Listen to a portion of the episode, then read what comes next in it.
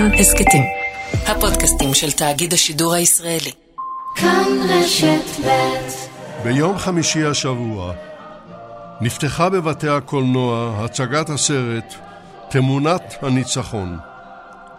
הסרט מתמקד בקרב האחרון של קיבוץ ניצנים, נפילתו בידי הצבא המצרי ב-7 ביוני 1948 והשוואת גורל חבריו לגורלם של אריסי חממה הערבית שאדמותיהם נקנו שש שנים לפני כן על ידי הקרן הקיימת והיו לשטח הקיבוץ.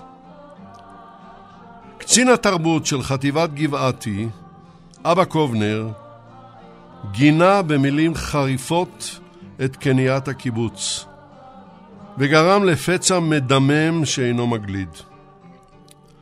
במשדרנו הבוקר לא נעסוק בסרט, אלא בסיפורה של ניצנים וסיפור הדף הקרבי של קובנר, שאינו מרפה מן הקיבוץ עד היום.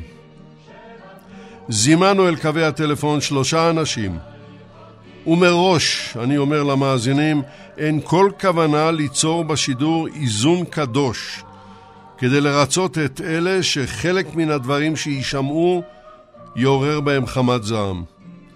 כל משתתף יאמר את אשר בליבו. אם לכאן ואם לכאן. למשדר קראנו הקיבוץ שנרמס פעמיים, ומביאים אותו עליכם מיודענו יגאל בוטון וחדווה אלמוג.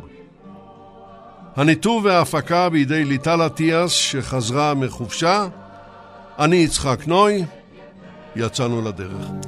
דוקטור מרדכי נאור, בוקר טוב לך, שבת שלום. בוקר טוב, שבת שלום. דוקטור נאור מיודענו, סליחה, הוא סופר וחוקר תולדות ארץ ישראל. מספריו נמנה הפעם את uh, תש"ח 70 סיפורים ופרשיות, הוצאת מודן 2018, ואת הספר, ספר המאה, הוצאת משרד הביטחון ועם עובד, 1996. והשאלה הראשונה אליך, דוקטור נאור. בואו נתחיל בסיפור עצמו, סיפורה של ניצנים ב-48. כן, אה, אתה כבר אמרת, הקיבוץ הוקם בש... בשנות ה-40 על ידי אה, תנועת נוער קטנה של הימים ההם, קראו לה הנוער הציוני, וזה חשוב להמשך. אה, הוא ישב שם עד, עד המלחמה, עד מלחמת העצמאות, וכשהצבא המצרי התקדם אולי כבר היום שכחנו את זה, פלש ממש עם קום המדינה, התקדם מדרום הצבא המצרי, הוא אחרי בערך שבוע הגיע לאשדוד, או מה שקראו אז אשדוד, לגשר הדלום שפוצץ, והתוכנית שלו להמשיך לכיוון תל אביב, איך אומרים, נקטעה, והוא התבסס שם, וצה"ל שם תקף אותו במטוסים, בחיל רגלים וכדומה, אבל בעורף שלו, די קרוב, נדמה לי שישה או שבעה קילומטר, הייתה, היה קיבוץ ניצנים, וזה היה, איך נגדיר את זה, עצם בגרון. והם החליטו, המצרים החליטו, ל... הייתי אומר, לכבוש אותו, את היישוב הזה, ותקפו אותו בצורה נוראית בש... ב... בלילה שבין שישה לשבעה ביוני 1948. הקרב נמשך פחות מיום, ויחסי הכוחות היו בכלל בכלל לא שווים, ולמעשה הקיבוץ הוכנע, אה, נכבש. פחות או יותר, היה המון אבדות. היו שם בקיבוץ כמאה לוחמים, ביניהם אגב עשר נשים, עשר נשים, והיו בו גם כשלושים מחלקה של גבעתי, מחלקה, הייתי אומר, טירונים או משהו כזה, והם עמדו מול גדוד מצרי, וכאן מוכרחים להגיד שבגדוד הזה היו כמה מראשי, מראשי השליטים של מצרים בשנים הבאות, ביניהם אה, מוחמד נגיב, ועבד אל חכים עמר, הרמטכ"ל במלחמת אה, ששת הימים, שאחר כך גם, גם התאבד. ומוכרחים להזכיר עוד אדם שמוזכר גם בסרט, זה מצרי מאוד מאוד מפורסם לימים, חסנין הייקל, עורך אל הארם, שבא לעשות שם סרט, אה, לפי הגדרת המצרים, את סרט הניצחון, איך ניצחנו במלחמה. ועד כאן, אה, הייתי אומר, הסיפור היבש, אה, נהרגו רבים, נכנעו, החליטו, הקיבוץ החליט להיכנע, המפקדה שלו, והם הלכו, והם הלכו בשבי, אבל המהומה התחילה אחרי שלושה ימים, כאשר פרסם אבא קובנר את, ה, את הדף הקרבי שלו, שעליו בטח נדבר. בכל אופן, אחד הקרבות הקשים במלחמת העצמאות, שהייתי אומר, הידרדר לפרשה אחרת לגמרי של פרסום שלדעתי לא היה צריך להתפרסם בכלל, של אותו דף קרבי. טוב, אז אה, יישאר איתנו על הקו אה, דוקטור נאור. אני רוצה לעבור לעד השני שלנו, והוא אלוף משנה דני בן ארי. בוקר טוב גם לך, שבת שלום. שבת שלום, יצחק. אה, אלוף משנה בן ארי הוא בנה של מירה בן ארי, על-חוטאית שנפלה בקרב ניצנים. דני בן ארי עומד היום בראש קבוצה העוסקת בהנדסה אזרחית. בין הפרויקטים שביצע מסילות ברזל, כבישים, מחלפים ומפעלי תעשייה. והשאלה הראשונה אליך, אלוף משנה בן ארי, איך אתה רואה את קרב ניצנים, מנקודת מבטך? אוקיי, okay, אני הייתי מבקש, רק בתחילה, בכל אופן יצא, יצא הסרט והעלה שוב את השיח הציבורי בנושא של ניצנים, אז ברשותך הייתי רוצה רק כמה מילים לגבי איך נולד הסרט. בבקשה. הסרט בעצם נולד ממועקה של רבת שנים של ההורים שלנו, לוחמי ניצנים, שבעצם לא היה להם פה, הם היו תנועה קטנה, הם היו מותשים, לא היה להם, לא היה להם כוח לספר את הסיפור, וסיפור הגבורה של ניצנים אנחנו מספרים אותו בעצם בסרט תמונת הניצחון. המפיק אהוד בלייברג, שאביו לחם ונשבע בקיבוץ ניצנים, ואימי מירה בן ארי, שנפלה בקרב ניצנים והיא בת 22, בעצם חברנו יחד עם הבמאי אבי נשר ליצירת הסרט. כמה מילים, כי בכל זאת זה היה סרט עם ההפקה שלא ידעו כמותה, זה היה להקים קיבוץ שלם ולהקים קיבוץ ניצנים כפי שהוא נראה בשנות ה-40. זה היה בית של אה, שתי קומות ומגדלי מים וצריפים וכדומה, ועל זה נוסיף עוד את כל הרכבים והטנקים והתותחים שהיינו צריכים להשמיש של אותם ימים. בקיצור, ההפקה הייתה גדולה, התקציב היה גדול, ואנחנו מקווים שהסרט יספר את הסיפור האמיתי של uh, ניצנים. אז זאת, לגבי... בדיוק, זאת בדיוק הנקודה, אלוף משנה בן ארי. את הסיפור האמיתי, הסרט הוא נפלא, אני ראיתי אותו, והוא מרתק. ואני ממליץ עליו, אבל הוא לא מדויק לגמרי, בייחוד הקטע שבו אה, אימא שלך נהרגת. היא נהרגת מפני שמפקד המקום לא נהרג בטעות כפי שמופיע בסרט. הקצין המצרי בקור רוח גמור ירה בו בחזה מטווח אפס, ואימא שלך שלפה אקדח וירתה לו כדור בראש. הרגה אותו, ואז הרגו אותה. זה הסיפור האמיתי, אבל הוא לא מופיע בסרט. אוקיי. בסרט לא, לא רואים, אה, רואים את אמי יורה בקצין, המצרי, ואחרי זה לא רואים. לא רואים כי רצו להשאיר אותה כדמות הירואית, לא רצו להראות בסרט שהיא, שהיא נופלת. ואם אתה, אם ראית את הסרט, כשחוזרים מהשבי אה, חברי ניצנים, אבא שלי עומד בצד הישראלי, ובעצם הוא רואה שאימי לא מגיעה. וזה נותן לה אה, בעצם את, ה, אה, את, את הכוח, את המיתוס אה, שמראים אותו בסרט. לגבי קרב ניצנים, אוקיי, קרב ניצנים בעצם התחיל ב-43 ונמשך עד 48. בעצם זה היה קרב מול כפריים שניצנים נכנסו לתוך שטח שהיה מוקף בכפריים, הכבישים היו חסומים, לחקלאות לא נתנו להם לעבוד, התקפות היו אה, מרובות כמעט מדי אה, יום. צריכים לזכור שהקיבוץ היה חלש פוליטית, ולכן מצבת הנשק שלו הושפעה מהשייכות הפוליטית שלו. למרות שהוא קיבל מחטיבת גבעתי תגבורת של אה, גדוד, צריכים לזכור דבר נוסף, שבמאי 48' בעצם פלש הצבא המצרי לאזור הדרום. פלישת צבא סדיר, הוא שינה את כל המערכה אה, של הדרום. גם חטיבת גבעתי הצהירה שהיא לא יכולה להילחם בצבא הסדיר ביום, אני אוכל לעזור ליישובים רק בלילה. זה מראה שנכנס פה גורם שהוא לא גורם שידענו, זה כבר לא, כבר לא מלחמה מול uh, כפריים, אלא מול צבא סדיר, שהצבא הזה היו לו תותחים וטנקים וגם, uh, וגם מטוסים. Uh, אני רוצה להבין משהו, אני רוצה להבין משהו, אלוף משנה בן ארי.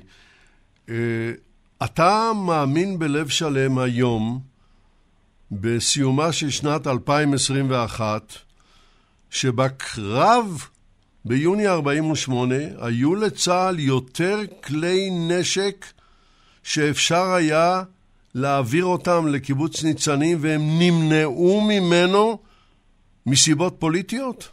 אוקיי, okay. אז קודם כל ברור, קודם כל ברור. דבר שני, אני לא יודע אם אני אפתיע אותך, אבל ערב הקרב אושר על ידי משרד הביטחון להעביר סיוע לניצנים. הסיוע הזה אושר ב... בשלישי לשישי, והיה צריך, הסיוע הזה הועבר בעצם לגדוד 53 של גבעתי, ולא הגיע לקיבוץ ניצנים. ואם תשאל למה הוא לא הגיע, על פי ההיסטוריונים, מכיוון שהכוח הסדיר המצרי ישב על uh, כביש uh, אשקלון-אשדוד, uh, והם לא העיזו לצאת לכיוון ניצנים. אני לא, רק... שואל, אני לא שואל את ההיסטוריונים, אני שואל אותך. כן, ברור, ברור. צריכים לזכור... אז מה, רגע, מה התשובה, אלוף משנה בן ארי? מה התשובה? אני שואל אותך. האספקה לא הגיעה מסיבות פוליטיות? מסיבות פוליטיות, בהחלט. יתר היישובים שהיו בדרום, או בגזרה של אה, גבעתי, היו שייכים לשומר הצעיר, ואליהם סיפקו לפחות שבועיים שלושה קודם, אה, סיפקו תחמושת, ובעיקר תחמושת אנטי-טנקית. לניצנים לא, לניצנים היה פיאט אחד קטן שהצליח uh, לעצור טנק אחד בכניסה למשק ביום הקרב האחרון, וזה הכל. יצחק, יצחק. כן. Uh, תראה, מה שאומר uh, אלוף משנה בן ארי זה נכון, אבל אני בכל אופן הייתי שם את זה קצת קצת ב... הייתי אומר בסוגריים. אז אני, לא, אנחנו מיד נחזור אליך. זה לא לגמרי ניתן להוכחה. בסדר, אני, זה, זאת בדיוק הבעיה, אלה דברים קשים מאוד שלא ניתנים להוכחה, אבל הפצעים פתוחים. בוא תמתין על הקו, אנחנו נחזור אליך, ותמתין גם אתה על הקו, אלוף משנה בן ארי. אני רוצה לעבור לעד השלישי, לעדה השלישית, והיא דורית אלקין. אה, בוקר טוב, שבת שלום גם לך. בוקר טוב יצחק ובוקר טוב למאזינים. כן, את יכולה גם להגיד אה, בוקר טוב לדני בן ארי ולמרדכי נאור. בוקר טוב דורית. ידיד נעוריי וילדותי, ואת מרדכי נאור אני שומעת כמעט מדי שבת. יופי, אז עכשיו תרשי לי להציג אותך למאזינים. אה, דורית אלקין היא חברה ותיקה בקיבוץ ניצנים, והיא אחת מילדי מבצע תינוק. אנחנו נשמע על המבצע הזה, אה, דוקטור נאור יסביר לנו. והשאלה הראשונה אלייך, דורית. דורית אלקין, איך את מתארת את עצמך ואת קורות חייך? אוקיי, okay. אמ, אני אספר קודם כל את הסיפור האישי שלי. בוודאי, ושל, האישי. ושל משפחתי, משפחתי הפרטית, אחר כך אני אעבור קצת לכלל. אמ, אני אה, נולדתי בקיבוץ לפני כ-76 שנים, בשנת 45, הקיבוץ היה אז בן שנתיים. אבא שלי היה גפיר. אני לא יודעת איך להסביר בדיוק את המילה גפיר, זה מין שוטר. נוטר, כן? נוטר. נוטר, בדיוק. יום אחד כשהוא חזר ממשמרתו, הוא ועוד שני חברים שלו, מסביב לניצנים היה מחנה אנגלי. עכשיו, במחנה האנגלי הזה היו גם חיילים אוסטרליים, כי ה-commonwealth, אז הם היו גם, גם חיילים אוסטרליים, שהם בדרך כלל היו רק שיכורים. וכשהם חזרו זה היה לפנות ערב, כבר לקראת חשיכה, השלושה פשוט נדרסו על ידי חיילים שיכורים. אימא שלי הייתה אז בראשית הריונה, זאת אומרת, אני נולדתי אה, שמונה חודשים אחרי מות אבי. אימא שלי, אה, בכוחות, אה, אני לא יודעת מאיפה לקחה אותם, המשיכה בחייה עם ילדה קטנה, ומצאה שוב בן זוג לחיים. אבל פה גם איתרה מזלה. וכשהייתה בחודש השמיני להריונה עם אחותי, דודה, אה, בעלה, שהיה בעמדת תצפית, נורה על ידי צלף ערבי ונהרג על משמרתו גם. אחותי, זה היה חודש לפני הקרב האחרון על ניצנים, ואחותי נולדה ביום, ביום אה, נפילת ניצנים. אימא שלי נתקפה צירי לידה כששמעה מה שקרה. זאת אומרת ש... אה, דרך אגב, לאחי, לאבא של אחותי קראו יהודה, והיא קרויה על שמו יהודית, אבל אנחנו קוראים לה דודה. אה, זאת אומרת שאחותי ואני, כמו עוד כ-15 או 16 יתומי ניצנים, אה, זה מלווה אותנו, השכול מלווה אותנו כל הזמן. אני מאוד נרגשת עכשיו רק מהסיפורים של, של דני. אני עד היום בעצם מרכזת בקיבוץ את ועדת הנצחה. תתארו לעצמכם כמה 78 שנים אחרי הקרב, ואנחנו עדיין, יש לנו ועדת הנצחה, וכל שנה אנחנו עולים לקבר האחים בטקס גדול, ואנחנו כל הזמן חושבים איך להביא את סיפור ניצנים, ואיך לספר אותו הלאה, ואיך לנסות ולמחוק את הדבר הנורא הזה שעשו לאנשים גיבורים ואמיצי לב. את מתכוונת לדף הקרבי של אבא קובנר. בוודאי.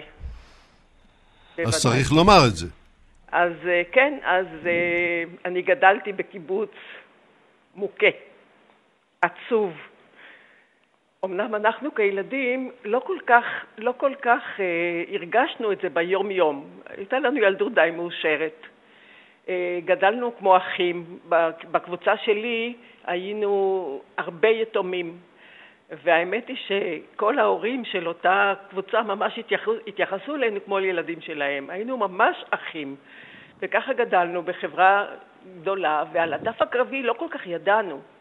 לי נודע באופן אישי על הדף הקרבי כשהייתי בערך בת 14 או 15. פתאום, אה, כי ההורים די, די לא דיברו על הנושא הזה. לא התביישו, לא יודעת. אה, בכל אופן... אה, אנחנו כן. נרחיב את הדיבור. אוקיי. נרחיב את הדיבור על קרב ניצנים.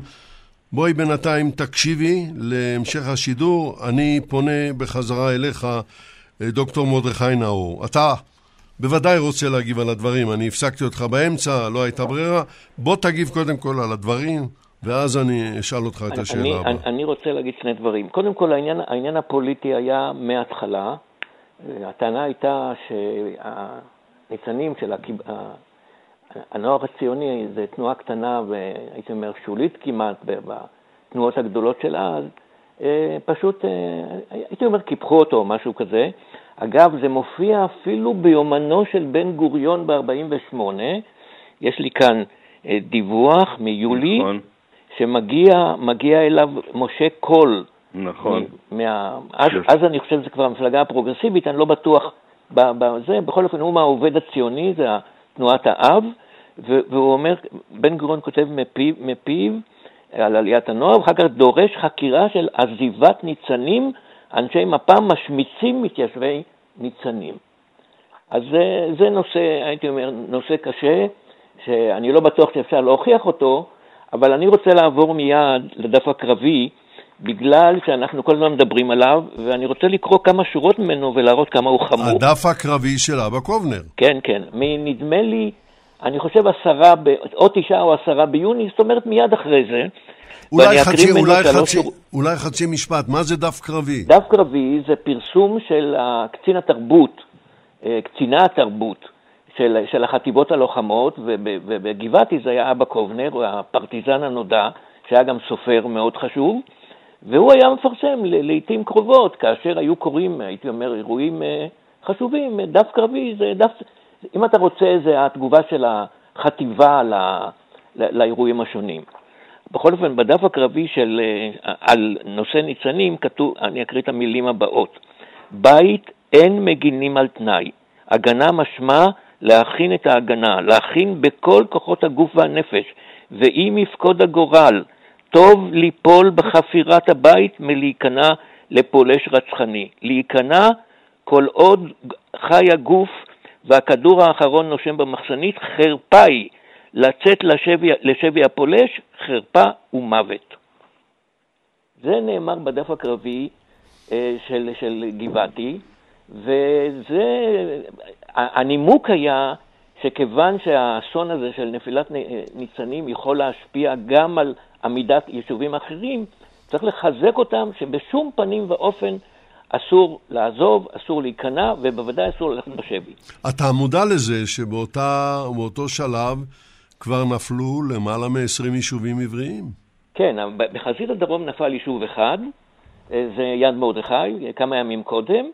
וה... הוא לא נפל, הם יצאו. כן, לא, הם, הם, הם עזבו, נטשו. כן, כן הם כן. עזבו. נכון, נכון. ולכן... ואותם לא גינו. הייתי אומר כאן, השיווי משקל בין נגיד יד מרדכי לניצנים הוא, הוא איך נגדיר אותו? הוא, הוא, הוא לא בסדר במובן, במובן של עניין, אם כי בן גוריון באיזשהו מקום כעס מאוד על פינוי אה, יד מרדכי, אבל בוודאי שזה לא הגיע ל... הייתי אומר לרמה של... מה, ה... מה ההבדל הפוליטי בין השניים? השומר הצעיר זה יד מרדכי. השומר הצעיר. כן, כן. ו... אה, אבל, אבל, אבל אה, ככה, ההשפעה של הדף הזה הייתה, אני לא יודע בזמנו, היא התחילה, היא התחילה אה, להיות משמעותית מאוד שחזרו האנשים מהשבי, היו למעלה ממאה שבויים, והם לא ידעו על, זה, על הדף הזה, ושהם כן ידעו עליו, הם בלשון ימינו הם השתוללו. והרמטכ"ל יעקב דורי הקים ועדת חקירה על העניין הזה, והוועדת חקירה קבעה חד משמעית ש, שנעשה פה עוול נוראי, ואני אקריא כמה מילים. פקודת היום, זה, הוא קורא לזה, שנכתבה מתוך כוונה רצויה לחזק את רוחם של מגיני מרחב הדרום, לא שיקפה את כל האמת על התגוננות קבוצת ניצנים והיאבקותם המרה של לוחמיה. יש להצטער על כך שבלא מזיד נאמרו בפקודת היום דברים שלא צריכים היו להיאמר.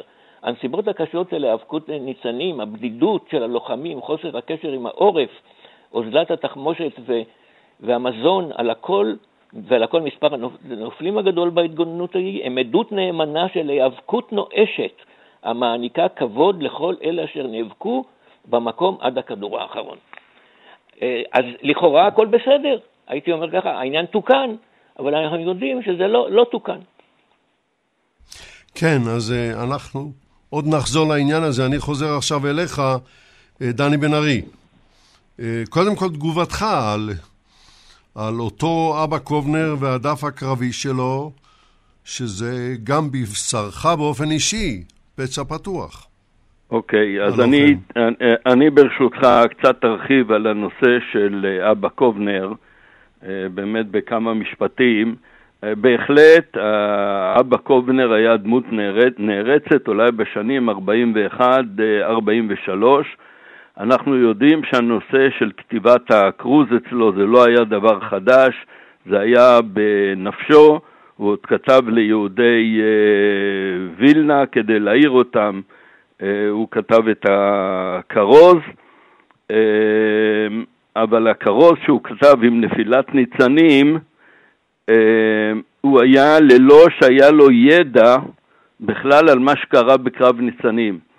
החטיבה הייתה מנותקת מקרב ניצנים, אני חייב לומר את זה, וזה קשור לכרוז שהוא כתב, ואפילו שטח שולט שהיה בידם אה, עד, ל... עד ליום הלחימה האחרון, הוא גם נעזב על ידם, וברור שהמכשיר אה, לא עבד ולא היה להם שום קשר, כך שהוא כתב, את מה שהוא כתב, הוא עדיין לא ידע מה קרה בכלל בקרב ניצנים.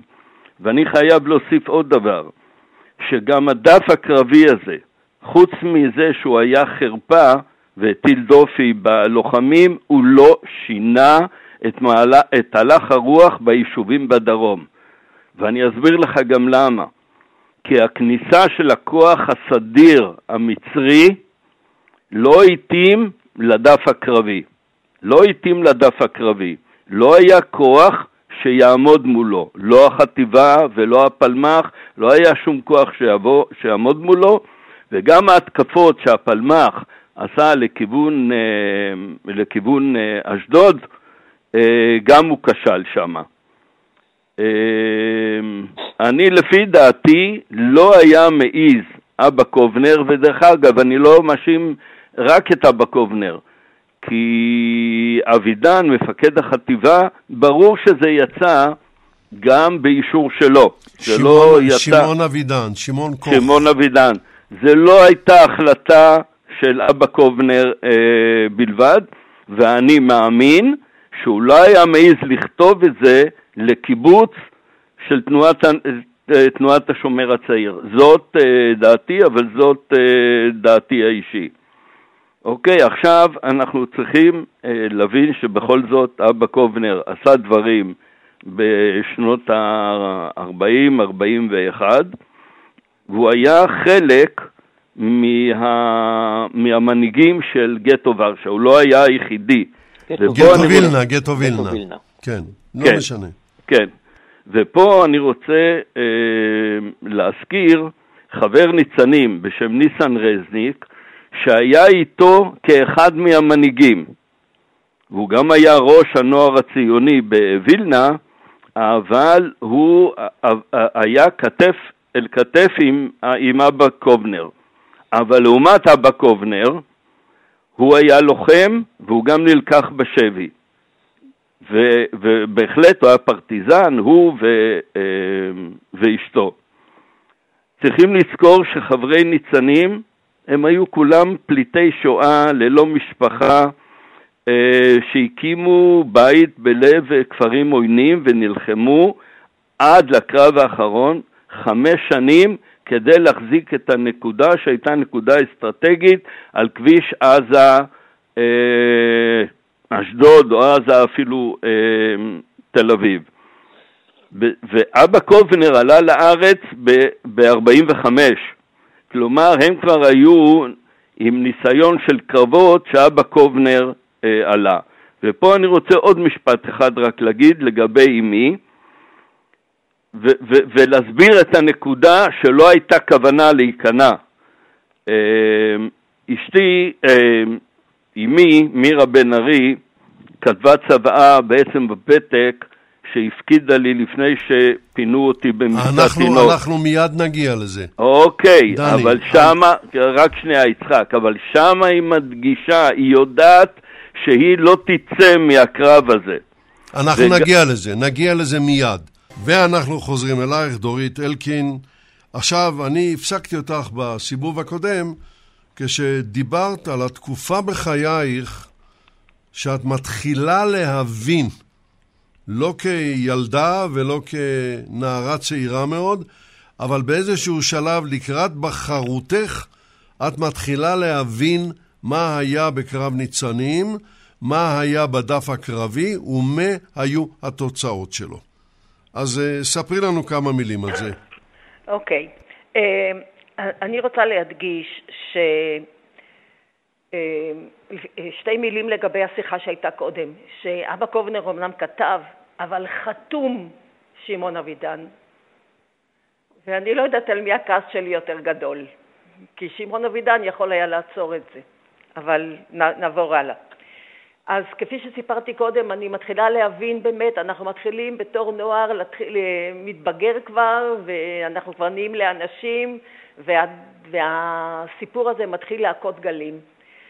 אה, ואז באיזשהו, אה, באיזושהי תוכנית טלוויזיה, אה, ביום שישי, לא זוכרת בדיוק איך נקרא אז התוכנית, יעקב אחימאיר מראיין את מח"ט גבעתי המתחדשת, מקימים מחדש את חטיבת גבעתי, נדמה לי שקראו לו דובדבני, והוא אומר לו, הוא לוקח אותו לאזור הקרבות בדרום, והוא לוקח אותו לנגבה, והוא לוקח אותו לניצנים, ובסוף, ככה לקראת הסוף, שואל אה, אה, יעקב אחימאיר, ברוח איזו, אה, איזה קרב היית מחנך את לוחמיך, גבעתי החדשים?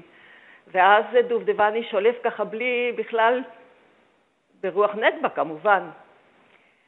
ופה אני חושבת קרה, זה היה טוב, זה היה טוב מאוד שזה נעשה, כי זה פתאום העיר אותנו, את היותר צעירים, אה, שזהו, שהגיע הזמן לנקות את שם ניצנים.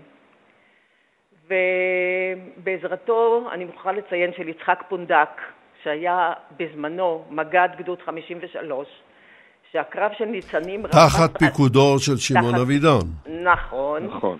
שקרב ניצנים ישב על מצפונו, מה אני אגיד לכם, היו לי הרבה שיחות איתו, כי הוא היה מביא כל מיני אנשים פה, הוא הביא חיילים באלפים, והיה נוסע למחנות צבאיים ומספר את סיפור קרב ניצנים, והתראיין בכל מקום שרק יכול היה. והוא באמת עזר לנו המון, כי אנשי ניצנים שמספרים על עצמם זה נשמע אחרת מאשר בא מישהו שאחר כך היה מושל עזה והקים את העיר ערד והקים את השריון וכן הלאה, בא ומספר את הסיפור האמיתי של קיבוץ ניצנים. הוא הלך לעולמו לפני כשנתיים נכון, או משהו כזה. נכון, הוא עבר את גיל המאה. הוא עבר את גיל המאה, בגיל 103 הוא קיבל דרגת אלוף אה, מבני גנץ, ו... הדרגת אלוף הזאת הובטחה לו על ידי משה דיין, שלא קיים את הבטחתו, וזה, אבל נחזור לסיפור ניצנים, זה עד כדי כך העיק על מצפונו, שהוא ביקש להיקבר בסמוך, ממש צמוד, לקבר האחים בניצנים. אשתו שנפטרה לפניו קבורה שם קודם, והוא קבור לידה, והטקס נערך שם בניצנים על יד אה, קבר האחים. ובזה אנחנו באמת מאוד מודים ליצחק אה, פונדק, שהוא באמת אה, עזר לנו המון בטיהור שמה של ניצנים. שתי אנקדוטות, כי אני חושבת שהן חשובות.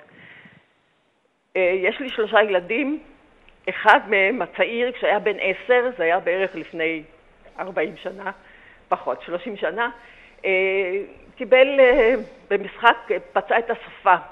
הלכתי איתו לבית חולים לתפור את השפה, ואחד מרופאי השיניים שם, בריאות הפה, אה, אומר לילד בן, אני יודעת, הוא היה 12-13, ואני ישבתי איתו בחדר, הוא אומר לו, אה, אתה מפחד? אתה תברח כמו שברחתם במלחמת השחרור? אני, אה, הוא, הוא תפר את בני, לא אמרתי כלום. לא יכולתי להגיד באותו רגע שום דבר. זאת, זה סיפור אחד. סיפור שני, לי, אני מספרת רק על דברים שקרו לי. סיפור שני, נכדתי לפני כארבע שנים לומדת בבית ספר שקמה ביד מרדכי, ואני מדגישה את זה. יש לה מורה לגיאוגרפיה, אה, אני לא אגיד את שמו, יש לה מורה לגיאוגרפיה בן יד מרדכי שמכיר היטב את סיפורי הדרום. ומספר להם שבמישור החוף באותו זמן היו שני קיבוצים, אחד ניצנים, אחד זה, התנהלו קרבות, אבל ניצנים ברחו. וזה לפני ארבע שנים. אז באיזה קיבוץ אני חיה? אז באמת אני מקדישה המון המון המון ל, ל, לנושא הזה, וכמוני אחרים כמובן, אה, והיו עוד מקרים. אה, בנים שלנו שהלכו לצבא, ובקורסי קצינים היו, ואמרו להם גם כן דברים שלא היו צריכים להיאמר. שני הבנים שלי, עשו בעצמם, ליחידות שלהם, מערכי שיעור על ניצנים. אנחנו עושים כמה שאנחנו יכולים. יצחק. כן, אני מבין.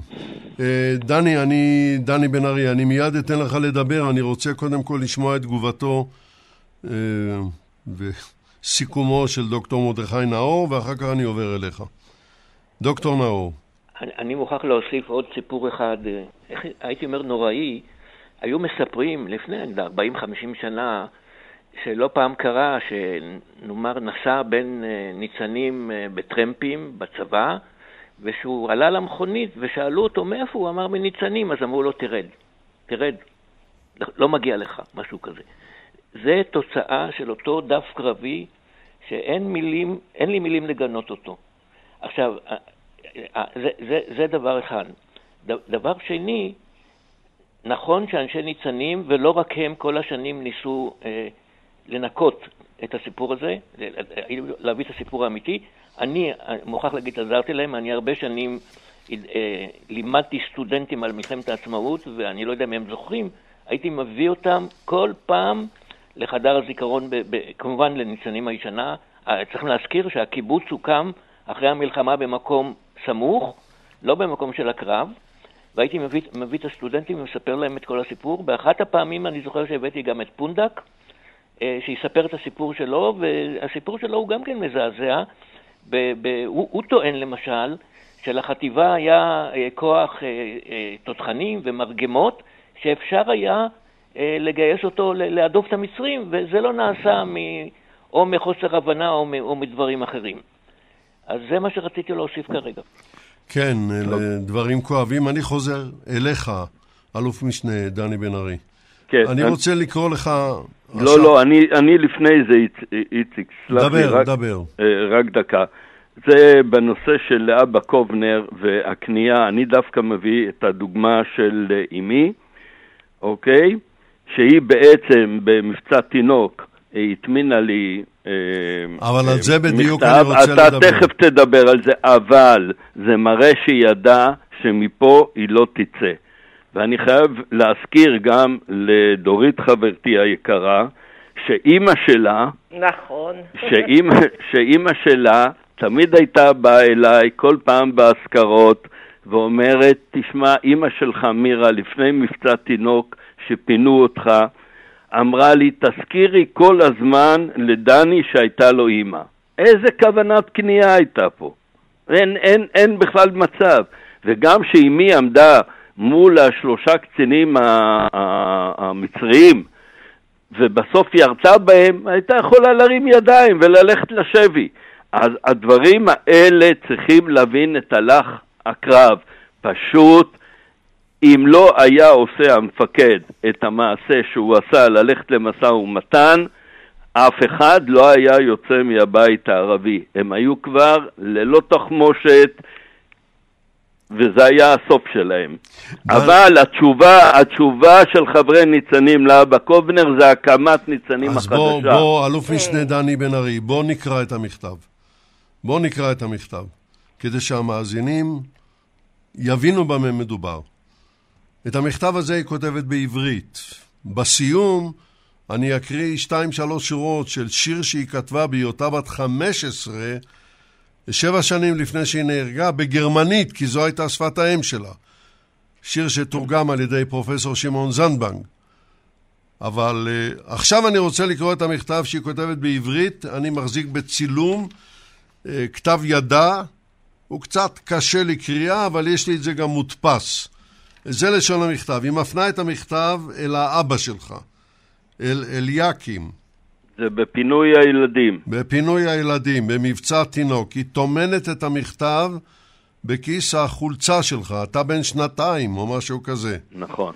ואז היא כותבת ככה: אני אכתוב רק כמה מילים, בעברית.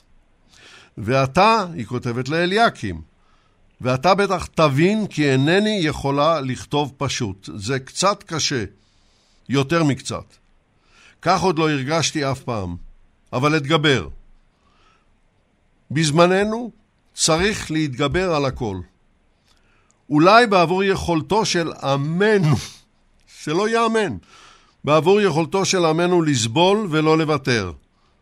בגלל עקשנותו להחזיק מעמד על אף העובדה כי מעטים אנו, הרי בכל זאת נשיג את אשר מגיע לנו אחרי אלפיים שנה. זה מה שהיא כותבת.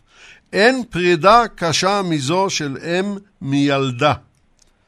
אך אני נפרדת מילדי למען יגדל במקום, בטוח, למען שיהיה אדם חופשי בארצו. תבקר אותו הרבה ותמסור לו בבואך אליו את כל אהבתי. מירה ויש כאן תוספת למטה. מסור לאבא, לאימא ולאבא, סליחה, מסור לאימא ואבא, אני מדייק. הרבה נשיקות, ובקש בשמי סליחה שלא כתבתי, אבל אני באמת אינני יכולה. מירה. אוקיי, אני יכול להגיב? בוודאי. אוקיי. אז מכיוון שזה נוגע במקרה זה לאימי, אני, מהגיל שהתחלתי כבר להבין קצת, הבנתי שזאת הצוואה שלה אליי, ובעצם המכתב הזה ביסס את אה, דמותה כמיתוס. הסיפור הגבורה של מירה ולוחמי ניצנים הוא עומד בלב הסרט אה, תמונת הניצחון, אה, שנולד בעצם על ידי אהוד בלייברג ועל ידי. חשוב להזכיר שמירה נהרגה שיצאה עם מפקד ניצנים למשא ומתן עם הקצינים המצריים במטרה להציל את, החו... את החברים שהסיכויים שלהם לשרוד פשוט שאפו לאפס. עכשיו, לזכור, היא הייתה רק בת 22. עכשיו, אה, לאחר שמפקד הכוח אה, נהרג, אז אה, מירה שלפה אקדח והרגה את הקצין המצרי, וכתב פונדק בספרו הוא כותב על מירה, הוא מאוד אהב אותה והיה איתה בקשר בגלל שהייתה אלחוטאית. אם נגזר עליי למות בנעוריי, אבחר למות בקרב כיאה לצעירה בת ימינו. עכשיו אני רוצה, ברשותך, דקה. רק רגע, דני, כן. דני, כן. אני חייבת להוסיף אינפורמציה שנודעה לי רק אה, עכשיו שהתכוננתי למשדר הזה. אוקיי. אה, סיפר לי אחד החברים בניצנים, בני, בני וידל. בני. שהיה בקשר, היה לו קשר טוב עם יצחק פונדק, שבאחת הפעמים יצחק סיפר לו שהוא ביקש משמעון אבידן להעניק למירה צל"ש. ו... לא צל"ש, אה, גיב... גיבורת ישראל. גיבורת ישראל, ו... ואבידן סירב, אותו אבידן שחתום על הדף הקרבי. כן, אז לי יש מכתב שאבי כתב, ואבי כתב, והוא סורב. אה, הסיבה הייתה שהיא לא השפיעה, שהמקרה, הגבורה שלה לא השפיעה על המערכה, אבל בואו נעזוב את זה עכשיו. יותר חשוב, זה שחבר ניצנים שהיה עד למקרה והלך לשבי, ואני אקרא כמה, אה, אני מצטט ממה שהוא כתב. עתה ניצבה מולם בודדה, יחידה, אישה יחידה, אישה שהרגה את חברם, ושני הקצינים המצריים ניצבים מנגד, ומאחוריהם הלכו וקרבו המון חיילים מזוינים. ודממה, הם ניצבים זה מול זה, מבט מול מבט, ברור לה שהיא אבודה, החנינה לא תבקש, ידיה לא תרים לקנייה. אחד משני הקצינים שולף אקדח ומירה צונחת. מה שהיה חשוב פה, ואתה רואה גם של, של, של חבר ש, שהלך, ל, ש, שהלך לשבי, כותב, וידה לא תרים. וזה היה הלך הרוחות אה, בניצנים. דרך אגב, יש לי את השם של הקצין המצרי אה, שהיא הרגה, זה היה רב סרן, אבל זה באמת, אה, אה, באמת לא לעכשיו. יצחק. כולי אוזן. אני, אני פשוט רוצה, נדמה לי שצריך לעשות פה איזה סדר קטן. מה שקרה, שהם בסוף, לרגל המצב הקשה שלהם, הם החליטו להיכנע, יצא אדם עם דגל לבן לכיוון המצרים והם ירו בו והרגו אותו. נכון. ואז יצאו שניים, מפקד המקום, מטעם גבעת לא. ידו היה, את אברהם שוורצטיין ומירה, והתקרבו למצרים, והמצרים, התגובה הראשונה שלהם היה להרוג את אברהם. ואז בתגובה מירה ירתה בקצין שירה באברהם, ואז ירו בה. זה היה סדר הדברים, וכדאי אה, להביא אותו. כן, אבל סדר הדברים שאותו אברהם שוורצטיין, הוא יצא והוא נפגע בכתף, כן, הוא כן, הוא יצא פצוע. ואז, הוא יצא ואז פצוע. מירה הצטרפה אליו. נכון, הוא יצא פצוע, אבל, אבל המצרים ב, ב, ב, ב, בכל העניין הזה התנהגו בצורה נוראית, ומירה החזירה להם, איך אומרים, כמידת יכולתה. כן. זה לא מופיע בסרט. יצחק. כן. אני, אני, אני חייב כמה מילים על מירה. יש לך עוד אה, דקה. שתי דקות, לא יותר. שתי דקות. אוקיי. בשביל להבין אה, בעצם איך, הביא, איך מירה הגיעה לסצנה האחרונה שבה היא נהרגה, צריכים להזכיר שמירה היא אמנם עלתה רק בגיל שבע, אבל בגיל מאוד צעיר היא התחילה כבר את הפעילות הביטחונית שלה. היא הייתה נוקמת שואה עם הרבה מאוד מאמרים ושירים שאין לנו זמן עכשיו להקריא אותם, אבל כל המוטו בכל השירים ובכתבות שהיא כתבה זה אדם יהודי אינו הפקר עוד, והפתרון לעם היהודי זה היה הקמת בית בארץ ישראל. היא למדה בגימנסיה הרצליה, ושם המורה שלה לתנ"ך, שקראו לו דוקטור אלדד שייב, שאנחנו, שהוא היה מראשי לח"י, אה, בנו אנחנו מכירים, אה, דוקטור אריה אלדד, בכל אופן הוא השפיע עליה, והיא כבר בגיל 15 הייתה בשליחות לח"י באזור תל אביב, וכשהייתה בת 16, אז ראשי לח"י הבינו שעלו עליה, והוציאו אותה באישון לילה ליבניאל, ללוביה. אוקיי? ושם גם סיפור מעניין, נתנו לחיים לבקוב המוכר, שהוא יהיה השומר, אה, השומר שלה. וזה מראה בגילאים האלה מה שהיא עשתה. אה, יש מכתב מאוד מרגש ממירה להוריה, שיצא מספר ימים לפני, ה... לפני כיבוש הנקודה, ובעצם היא שמה מתעניינת מאוד מה שלומי ואיך אני מרגיש ואיך הם מגדלים אותי, ונותנת להם אה, פירוט אה, איך, איך היה לה קשה להיפרד ממני במבצע תינוק. והיא מתעניינת והיא כותבת במכתב איך אתם מרגישים במדינת ישראל. כלומר, זו המדינה האחרת בין המצב של הקיבוצים בדרום לבין אלה שישבו בתל אביב. אבל משנה, היא אומרת אלוף... לו, רק דקה, בו היא אומרת אין לנו, לו... אין לנו, אין לנו. אלוף משנה דני בן ארי, אין לנו זמן יותר, אנחנו חייבים לעבור לשלב השאלה הזהה, אנא המתן על הקו. אנא המתן על הקו. דורית, אני חוזר אלייך, אבל רק לשלב השאלה הזהה. אוקיי. Okay. מה היית מבקשת שהמאזינים ילמדו מהשידור? שני דברים. אחד, לא להאמין תמיד למילה הכתובה, לברר את העובדות לפני שאתה מתבטא, וזה לכל מהירי הטוקבקים למיניהם היום, כן? אה, זה דבר אחד.